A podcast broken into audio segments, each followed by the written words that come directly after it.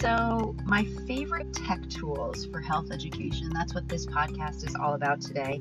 Some are specific to health education and some are not. Some are just specific to education in general. But in this world, in this time of COVID 19 and a lot of remote or distant or hybrid learning, I have really jumped into a lot of tech tools and subscriptions. So I wanted to share some of my favorites with you all.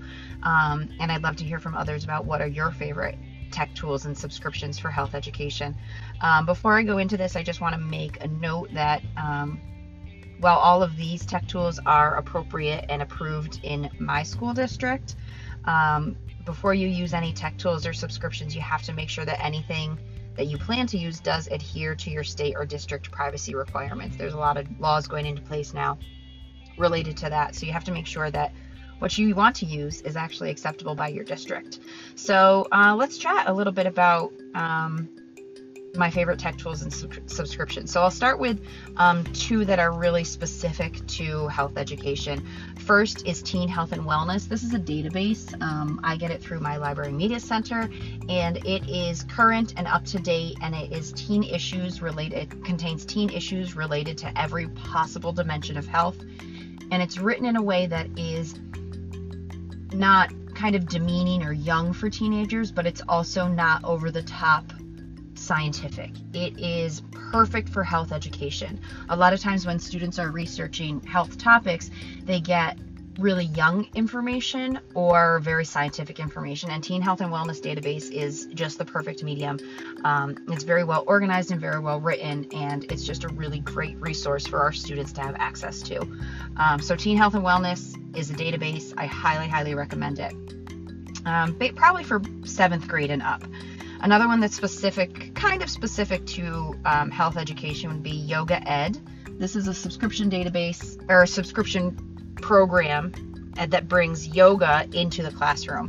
Um, it is chair yoga and mat yoga, all leveled um, from the youngest kids to high school kids, um, and all broken down by national health education standards and read, uh, led by yoga yoga teachers in a streaming format.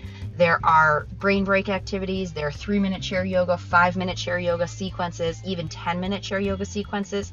And there's also about 30 minute um, mat yoga sequences. So, and it's really aligned with the national health education and as well physical education standards. In my class, I use Yoga Ed every single day.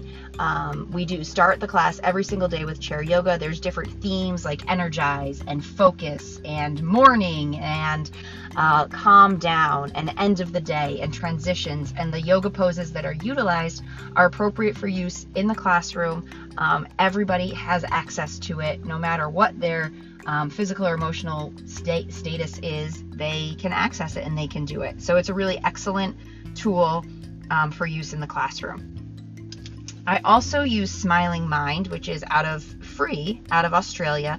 It is a mindfulness meditation app and website. They also have all sorts of classroom curriculum alignment programming that is um, utilized. They ha- mostly for the younger grades. They are beginning to branch into the higher grades um, with a lot of journaling and introspection and reflection. Um, having kids think about being mindful, not just during meditation, but leading a mindful life. So I often use um, their meditations in class, but I also supplement that with um, their resources that they have for use in the classroom. I also personally use Smiling Mind for meditation, guided meditation on my own and with my own two young children. So um, it's a really great tool um, for use in classroom and also just to be well rounded and mindful in your own life. So those three are real specific to health education. My other favorite tools are specific, not specific to health education, but really um, useful in any education setting. Of course, I love Google Classroom. Makes e it makes everything so easy. So I highly recommend Google Classroom for all ages. Even young kids can use it. Um, when we went to remote learning in the spring, my first grade daughter used Google Classroom with ease, and I know that. Um, all the way up through high school and into college, students are using it and teachers are using it effectively. There's a lot of great tools and strategies that can be used um, to make Google Classroom an effective learning management system. So, of course, I love that and everything that comes along with Google, Class- Google Classroom. I also love Flipgrid, which is like a video commenting format. Um, kids can make real quick videos. There's they've added a lot of things in where you can put a sticker over your face if you don't want your face on the camera. You can change colors and add filters, add sticky notes and like a post-it note next to your head if you want to make something really creative and very intuitive, simple to use. Um, lots of different strategies, um, instructional strategies to utilize with it, and kids love it. My middle school students absolutely love Flipgrid as long as they can film when people aren't watching them. That's the only key. Um, I also love Anchor FM, which is the actually the podcasting software that I'm using to record my podcast. Super easy and um, simple to use. Anchor FM isn't right now approved by my district. I'm hoping that it will get to that point at some point, but um, it's another it's podcasting and it's just for voice. So Flipgrid is video, but um, I'm trying to work out a way to do podcasting with my students through Flipgrid because we can't use Anchor. So those are some uh, recording mechanisms that I really enjoy. I also love BrainPop and Boom Cards. These are BrainPop is a video, video short videos, accurate videos, animated about accurate topics, accurate information about every health topic, every educational topic that there can possibly be. They're kind of cheesy. They're definitely for middle school age students. Um, they're super cheesy and wonderful, and they make the kids laugh but they're full of good information and they're updated frequently to make sure that the information is accurate. Not only are they educational videos that are short, which is good for middle school t- attention spans, but they also have um, learning activities associated with each one. There are quizzes for review review quizzes or graded quizzes. There's various different challenges um, that kids can do, like matching and Venn diagrams and things like that. There's some games involved in some videos. There's usually some sort of um, reflection piece or self application of the content. Um, worksheet or graphic organizer. Really great instructional tools to utilize with the BrainPop videos. So I highly recommend BrainPop. Um, and Boom Cards is basically like the amped up version of flashcards. It's the 2020 version of flashcards, and there is a lot of different ways that they can be used. It's kind of gamifying content information and factual information where kids can select answers and drag and drop answers, um, and the teacher is in real control in designing those.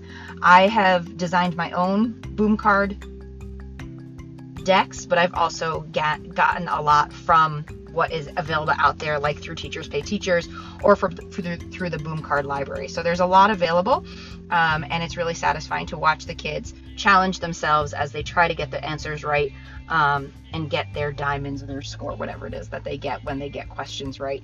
It's gamified, and the kids love it. And it's educationally sound. And then my final one that I want to touch base on is probably um, my newest love in the world of educational technology, and that's Pear Deck. And um, it is a software, an app, a subscription. I'm not sure which word to use that accurately describes it. Um, that makes slides interactive. So you can put a question up on a slide, and every single kid answers the question. And you, as the teacher, can see who answered what but none of the other students see who answered what. So every kid's voice gets heard through writing or drawing or selecting an answer, but every kid's voice is up there. Not exactly their voice, but their thought is available for everyone to see. So it makes kids recognize that their thoughts are valued and valuable without kind of the embarrassment factor.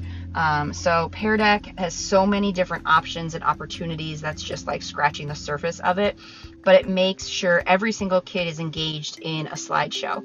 Um, it can be teacher paced or self paced, and it's just phenomenal. It's a real. It has changed my teaching. It has made sure that every single student is engaged and learning, um, and I can see in real time what kids are doing, and I can correct misconceptions. It's an excellent formative assessment tool. So I highly recommend Pear Deck. It's a you can get a lot of it for free, but there's definitely a premium um, subscription price that you can purchase, and it is a little bit better, but you can definitely do a lot of great things with the free version. So, those are currently my favorite tech tools and subscriptions. Um, there's a lot out there that could definitely be more on this list, but these are my top. How many is that? One, two, three, four, five, six, seven, eight. These are my top eight or nine, and uh, I highly recommend them. And I hope that this podcast has helped give you some ideas of some things to explore. Um, and if you've got some ideas, please feel free to let me know, and I would love to explore them a little bit more as well.